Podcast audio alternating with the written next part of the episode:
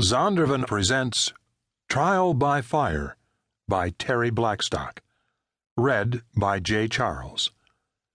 This book is lovingly dedicated to the Nazarene.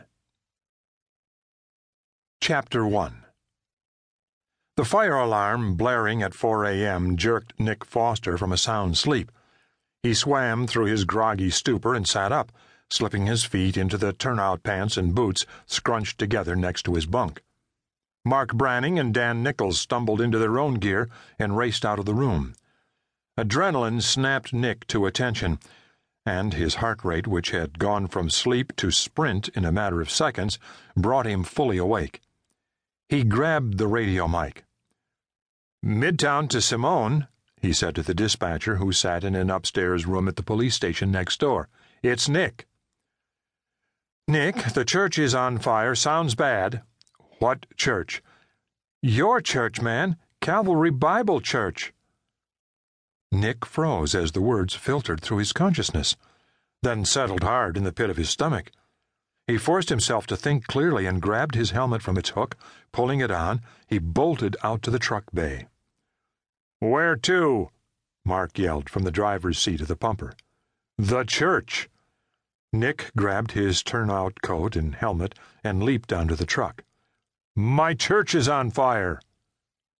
Mark didn't comment that it was his church, too, and Dan's as well. He turned on the siren, chasing away any remnants of sleep that might have dulled their senses, and drove into the warm October night as fast as reason would allow. A faint yellow glow lit up the night sky in the distance, and Nick could see the smoke billowing through the air as the fire truck approached Calvary Bible Church. Faster! Nick shouted. But he knew Mark was driving as fast as he could. Maybe it was just in the rec hall, he thought. Maybe they could save the sanctuary. But as they reached the street, he saw that the building was fully engulfed. Every wall was in flames, and the roof was a stage on which the fire did its wicked dance. The truck stopped, and Nick leaped out, pulled on his tanks, and snapped on his mask. As he unwound the hose from the truck, he broke into warrior mode. He heard the other fire truck from across town coming up Jackard Boulevard, and behind their truck the rescue unit screeched to a halt. The hose opened, blasting the way in front of him. As he entered the building and saw how thoroughly the fire had taken hold, he forced himself to think like a firefighter and not a preacher. The fire had already consumed the west side of the building, where all the children's Sunday school classes were held just yesterday, and the north side, where they had fellowship and ate dinner together on Wednesday nights. He sprayed his way into the sanctuary, searching for the origin of the flames. The sanctuary was engulfed as well, and the air billowed with black smoke. It was tangible evil, blinding him to the source of the fire. But he would not give up. He was David facing down Goliath. His hose was like a few small stones, but if he aimed it well, he could knock Goliath to the ground. God would help him. The gates of hell would not prevail against this church. Stan Shepard, Newpointe's only police detective, arrived on the scene just as the firemen began fighting the flames. As if he were watching his own home being consumed, he sat paralyzed behind the wheel. How had this happened?